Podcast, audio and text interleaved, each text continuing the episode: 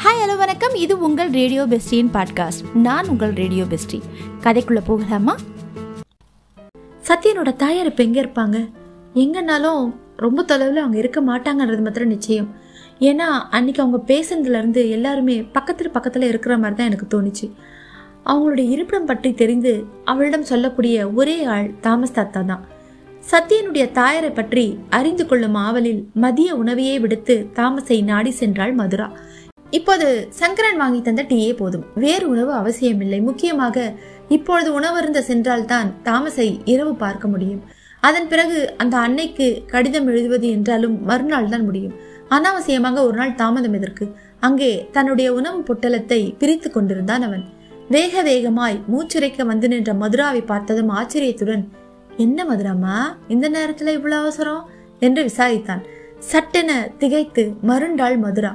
சத்யனுடைய குடும்பத்துடன் நன்கு பழகிய தாமஸிடம் கேட்டால் அவன் தாயின் விலாசம் தெரியும் என்று எண்ணி அவள் வந்ததெல்லாம் சரிதான். ஆனால் இவ்வளவு பெரிய நிறுவனத்தின் முதலாளியோட தாயாரை பற்றி சாதாரண பணிப்பெண் ஒருத்தி விசாரிப்பது எந்த விதத்தில் பொருத்தம்? தப்பாக நினைக்க மாட்டானா? அக போராட்டத்தை முகம் காட்டவும், என்னம்மா என்ன விஷயம், எதுவாக இருந்தாலும் இந்த கிழவங்கிட்ட சொல்லு என்று பரிவாக விசாரித்தான் அவன். சம்பிரதாயம் பார்க்கும் நேரம் இது அல்ல என்ற முடிவுக்கு அதற்குள் மதுராவும் வந்துவிட்டு இருந்தாள். எம்டியோட அம்மா எங்கே இருக்காங்க? அவங்களுடைய அட்ரஸ் வேணும் எனக்கு என்றாள் மொட்டையாக. கிழவனின் பார்வை கூர்மையுடன் தன் முகத்தில் பதிவதை உணர்ந்தாள். எதிர்பார்த்ததுதான். கன்னம் சிவந்த போதும் தரையிலிருந்து பார்வையை அவள் உயர்த்தாமல் அப்படியே நின்றாள். தாமஸும் அதிக நேரம் அவளை தவிக்க விடவில்லை. ஃபர்ஸ்ட் உட்காருமா என்று எதிரே இடத்தை காட்டிவிட்டு சொன்னான். பெரியம்மா வெளி தேசமில் போயிருக்காங்க என்று குண்டை தூக்கி போட்டான். ஓ, ஆனா எப்ப திரும்பி வருவாங்க தாத்தா என்று அதிர்ச்சியை சமாளித்து கொண்டு விரும்பினாள் அவள். அது ரொம்ப நாள் ஆகுமா? இப்பதான் நீ வரத்துக்கு ஒரு ரெண்டு நாள் முன்னாதான் போனாங்க. நம்ம சின்னதுரையோட தங்கச்சி மாமியார், மாமனார், அப்புறமா நம்ம அம்மா மூணு பேருமா உலகத்தை சுற்றி பார்க்குற டூர் போடுறாங்களாம். அவங்க கூட போய் பார்த்துட்டு வாங்கன்னு பெரியம்மாவும் சின்னதுரை அனுப்பிச்சி வச்சார். இடிந்து போனாள் மதுரா. உலகம் சுற்ற சென்றவர் இவளுக்காக இடையில் திரும்பி வந்து மகனுடன் பேச போகிறாரா? முதலில் அவரிடம் விஷயத்தை தெரிவிப்பது எப்படி? இதை ஏன் கேட்கிறாய் என்று நல்ல வேளையாக தாமஸ் கேட்கவில்லை. மாறாக, சின்னம்மா விலாசம் வேணுமாமா என்று கிழவன் கேட்கவும் மீண்டும் திகைத்தாள் சத்யனுடைய மனைவி. அவளிடம் என்ன சொல்வது? உன் கணவன் என்னிடம் தகாத முறையில் நடக்க முயல்கிறான் என்று சொல்வதா? சொல்லி அதை அவள் நம்பினாலும் நம்பாவிட்டாலும் இரண்டுமே கஷ்டம்தான். ஆனால் விலாசத்தை அறிந்து கொண்டு ஒரு மொட்டை கடிதம் போல எழுதி அவளை வரவழைத்து விட்டாள். அவள் வந்துவிட்டால் சத்யனோட போக்கு மாறிவிடாதா? ஆயினும் கல்பனாவை பற்றி இலகுவாக பேச அவளால் முடியவில்லை. இறுகி போயிருந்த உதடுகளை பிரித்து, எம்டியோட வைஃப் எங்கே போயிருக்காங்க தாத்தா? பிறந்த வீட்டுக்கா என்று மெல்ல வினவினாள். ஒரு கணம் பெரு வியப்புடன் மதுராவை நோக்கினான் கிழவன். பிறகு சொன்னான், உனக்கு விஷயமே தெரியாதா தாயி? சின்ன ராணி இறந்து போய் வருஷம் மூணாச்சுதே. முன்னதை விடவும் பயங்கரமாக இருந்தது இந்த அதிர்ச்சி. சற்று நேரம் ஒன்றுமே தோன்றாமல் மலைத்து நின்றாள் மதுரா. பிறகு அவளுக்கே புரியாதபடி அழ வேண்டும் போலவும், ஆத்திரப்பட வேண்டும் போலவும், அப்பாடி என்று மூச்சு விட வேண்டும் போலவும் என்னென்னவோ தோன்றியது. என்னதம்மா, என்ன விஷயம் என்று அவன் திருப்பி திருப்பி கேட்ட பிறகுதான் சூழ்நிலை நினைவு வந்தது அவளுக்கு. ஒண்ணுமில்லை தாத்தா, நான் நான் என் ரூமுக்கு போறேன் என்று திரும்பி மடமடவென்று நடந்தாள். இப்பொழுது எல்லாவற்றையும் விட அவளுக்கு தனிமை மிகவும் தேவையாக இருந்தது. பணியாளர் பகுதிக்கு செல்லும் திருப்பத்தில் நின்று சற்று யோசித்து முதல் தளத்தை அடைந்தாள். நல்ல வேளையாக ரெட்டி மட்டுமே இருந்தார். அவரிடம் உடம்பு சரியில்லை என்று அரை நாள் விடுப்பு கேட்டாள். அவர் சற்றே தயங்கவும் மறுநாள் அதிகப்படி நேரம் வேலை செய்வதாக வாக்களித்து விடுமுறை பெற்றாள். நேரே தன் அறைக்கு சென்று உள்ளே பூட்டி கொண்டு தொப்பென தரையில் விழுந்தாள். ஆக, சத்யனோட மனைவி கல்பனா இப்போ உயிரோட இல்லை. மூணு வருஷமா இல்லை. தான் எந்த மாதிரி உணர்கிறோம் என்று மதுராவிலேயே முடிவு கட்ட இயலவில்லை. மனமாகி ஓராண்டிலேயே சத்யன் தன் மனைவியை பறிகொடுத்தது பற்றி ஒரு சமயம் பரிதாபமாக அவளுக்கு தோன்றியது. ஆனால் அபிதா போன்ற பெண்களின் முயற்சிகளுக்கு கதவு திறந்து வைத்தாற்போல ஆயிற்று என்று வேதனையாகவும் இருந்தது. தன்னிடம் எப்படி எப்படியோ நடந்து கொண்ட போதும் உயிருடன் இருந்த மனைவிக்கு சத்யன் துரோகம் செய்யவில்லை என்பதில் கொஞ்சம் திருப்தியும் உண்டாயிற்று. கடைசியாக சத்யனின் வாழ்வில் மீண்டும் தனக்கு ஒரு இடம் கிடைக்க கூடுமோ என்று தலை தூக்கிய ஆசையை குற்ற உணர்வுடன் அவசரமாக அடக்கினாள். ஒருவருடைய இறப்பில் தன் வாழ்வுக்கு வழி தேடுவதா, சிச்சி, மனசு ஏன் இவ்வளவு கீழே இறங்கி போய் யோசிக்குது என்று தன்னையே கடிந்து கொண்டாள். ஆனால் இந்த ஒரு ஆண்டு கால வாழ்வுக்காகவா சத்யனோட தாயார் அவ்வளவு வேலை செய்தார்? பிறர் அறியாமல் அவளை தேடி வந்து மகள் வயதில் இருந்த அவளிடம் மண்டியிட்டு, பாவம், எல்லாமே வீணா போச்சு. ஆனால் ஒரே இடியாக வீண் என்று சொல்வதற்கும் இல்லையே. மீனாட்சி அம்மாள் விரும்பியது போல அவர்களுடைய குடும்ப தொழில் நன்றாகத்தான் நடைபெறுகிறது, வெகு செழிப்பாகவே. சத்யனின் சகோதரியின் திருமணம் கூட வெகு விமர்சையாகத்தான் நிறைவேறியிருக்கும். கல்பனா மட்டும் இறந்திராவிட்டால் அவனும் கூட நன்றாகத்தான் இருந்திருப்பான். All is well that ends well என்பது போல் இடையிலே நடந்ததெல்லாம் மறந்து மறைத்து எல்லாருடைய வாழ்க்கையும் நன்றாகத்தான் நடந்திருக்கும் மதுராவுடையது தவிர. ஆனால் அவ்வளவு நல்லவராக தோற்றமளித்த மீனாட்சி அம்மாளுக்கு மருமகள் இறந்த பிறகும் கூட மதுராவின் நினைவு ஏன் வரவில்லை? அல்லது அன்று அவர் சொன்னது போல தனக்காகவே அஞ்சிவிட்டாரோ? ஒரு நாளும் மறந்திராத பழைய நினைவு அன்றும் இம்மி பிசகாது நினைவு வந்தது. அவருடைய திட்டத்திற்கு மதுரா சம்மதம் தெரிவித்த பிறகு தயக்கத்துடன் கூறினாரே, கதையிலெல்லாம் வரா மாதிரி இதையெல்லாம் யார்கிட்டையும் சொல்லக்கூடாதுன்னு உங்ககிட்ட சத்தியெல்லாம் வாங்க போறதில்ல ஆனா என்று இழுத்தாரே, அவர் கூறியது புரிந்தவளாய், நான் யார்கிட்டையும் சொல்ல மாட்டேம்மா என்று உறுதி கூறினாலே மதுரா. அது இல்லம்மா, உன்னோட சந்தோஷத்தெல்லாம் அழிச்சிட்டு நான் உங்ககிட்ட எப்படி கேட்கறது?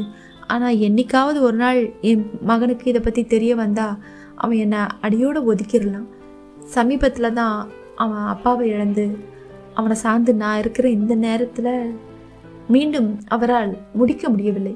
நான் அவருக்கு தெரியவிட மாட்டேனம்மா என்று மதுரா உறுதியோடு கூறினாள். வேணும்னா சத்யா என்றவளின் வாயை பொத்தி தடுத்தார் தாயார். உங்ககிட்ட எனக்கு முழு நம்பிக்கை இருக்குதுமா. கூடவே இது வேற யாருக்கும் தெரியாமல் மறைச்சி வைக்கிறது தான் உனக்கு நல்லது. பின்னாடி ஒரு வாழ்க்கை அமையும் போது இதனால உனக்கு எந்த தடையும் நேராது இருக்கும் என்றார். நிராசையான பார்வையை வேறுபுறம் திருப்பினாள் மதுரா. ஒரு கணம் பேச்சு எழுந்து நின்றுவிட்டு மதுராவின் முகவாயை தொட்டு தன்புறம் திருப்பினாள் மீனாட்சி. நிஜமாதான் சொல்ற மகளே, எந்தவித துக்கமும் நம்ம நினைக்கிற அளவுக்கு பெருசில்லை. அவன் அப்பா இறந்துட்ட பிறகு கூட நான் உயிரோட இருக்கேன் பாத்தியா.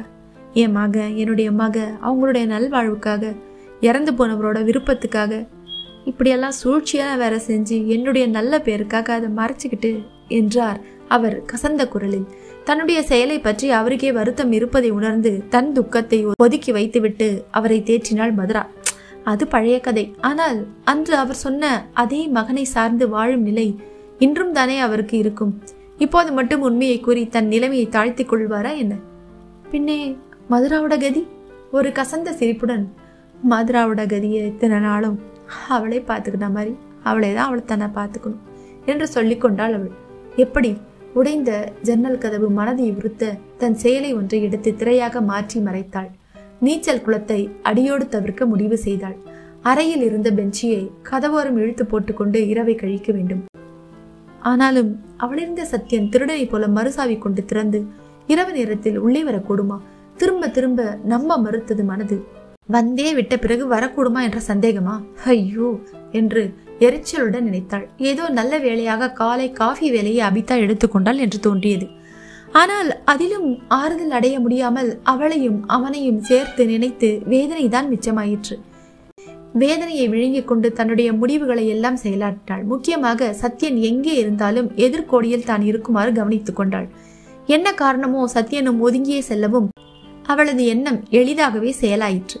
அடங்கிவிட்ட எரிமலை போல ஏதோ ஒரு விதமான அமைதியில் மூன்று தினங்கள் கழிந்தன. நான்காம் நாள் அதிகாலையில் மதுராவுக்கு ஒரு சின்ன சந்தோஷம். மனோகரன் ஒரு இரண்டு நிமிடம் அவளோடு பேசினான். அவளுடைய நலத்தை விசாரித்தான். தான் நன்றாக இருப்பதாகவும் வேலை மேல் கிரேடுக்கு மாற்றி இருப்பதாகவும் சொன்னான். கூட வேலை செய்யும் ஒருவரிடம் கன்னடம் பயில்வதாக கூறினான். கொஞ்சம் கொஞ்சம் பேச வருவதாகவும் சொன்னான். அவன் குரலில் இருந்த ஒரு உற்சாகம் அவளையும் தொற்றிக்கொள்ள சிறு முறுவலுடன் வேலைகளை செய்தாள். முகத்தில் மலர்ச்சியுடன் மண்டியிட்டு பூச்சாடிகளை நிரப்பிக் கொண்டு இருந்தவள் சற்று தொலைவில் இருந்த சத்யன் ஒரு விதமாக பார்த்துவிட்டு போனதை கூட கவனிக்கவில்லை. உற்சாகத்தை மேலும் அதிகரிக்க செய்வது போல அன்று மதியமே சிவா வந்து சேர்ந்தான். கூடவே அலைந்தபடி நொடிக்கொரு மதுரா ஆண்டியுடன் அத்தை வீட்டு கதைகளை எல்லாம் அளந்து முடித்தான். மாலையில் கட்டாயம் வருவதாக சொல்லி அவனை ஆயாவுடன் அனுப்பி வைத்தாள். ஆனால் வேலை முடிகிற நேரத்தில் கடைசி காட்டேஜில் ஒரு டீ ட்ரேயை வச்சுட்டு வா, ஸ்பெஷல் டீன்னு சொல்லி தனியாக போட சொல்லி எடுத்துட்டு வா என்று உத்தரவிட்டு விட்டு சென்றாள் அபிதா. அபிதாவின் அதிகார கட்டளைகளுக்கு பணிவது என்றால் மதுராவுக்கு இன்னமும் கூட கஷ்டமாகத்தான் இருந்தது. ஆனால் கேட்டரிங் படித்து முடித்து அதற்கு மேல் ஹோட்டல் மேனேஜ்மெண்ட்டில் பட்டம் பெற்று அங்கே பெரிய பதவியில் இருப்பவள் மேலே இரு தளங்களின் பொறுப்பை அவள் வகித்தாள். பெண் வேலையாட்கள் அவளுடைய ஆணைக்கு கீழ்ப்பட்டவர்கள். எனவே பணிந்துதான் ஆக வேண்டிய நிலைமை அவளுக்கு. சுருக் சுருக் என்று குண்டூசி குத்தல்களுடன் வரும் அதிகப்படிய ஆணைகளை ஏனும் மறுக்க வேண்டும் போல இருக்கும் அவளுக்கு. ஆனால் மறுத்தால் விதிமுறைகளை மீறியது என்று ஆகிவிடமே. மேலதிகாரிகளை எதிர்ப்பது தப்புதானே? அபிதா இவள் மீது குறை சொல்வது என்றாலும் இவள் அபிதா மீது புகார் செய்வது என்றாலும் இரண்டுமே சத்தியனுடன் தான் சென்றாக வேண்டும். எந்த வகையிலும் சத்தியன் முன் நிற்கும் நிலைமை வரக்கூடாது என்று பிடிவாதத்தால் அபிதா என்றதான் ஓட ஓட விரட்டினாலும் உதாசீனமாக பேசினாலும் பல்லை கடித்து கொண்டு வேலை செய்தாள் மதுரா. இப்போதும் ட்ரேயில் பிஸ்கெட், கப்புகள், சாசர்கள், பால், சர்க்கரை, டீ ஜக்குகள் என்று அடுக்கும்போது கோபம் குமரி கொண்டுதான் இருந்தது. காட்டேஜ் வாசிகளுக்கு பணிபுரியும் பொறுப்பு அவளுடையதல்லவே. ஆனாலும் ஒரு ஆறுதல், அங்கே சிவா இருப்பான். அருமையான குழந்தை. அவனுடன் பேசி கொண்டிருந்தாலே களைப்பு பறந்துவிடும். நித்யா வேறு வந்திருப்பதாக சொன்னான். அவளும் அன்பான பெண். அந்தஸ்து பாராமல் பழகும் அவளிடமும் சற்று நேரம் பேசி சிரிக்கலாம்.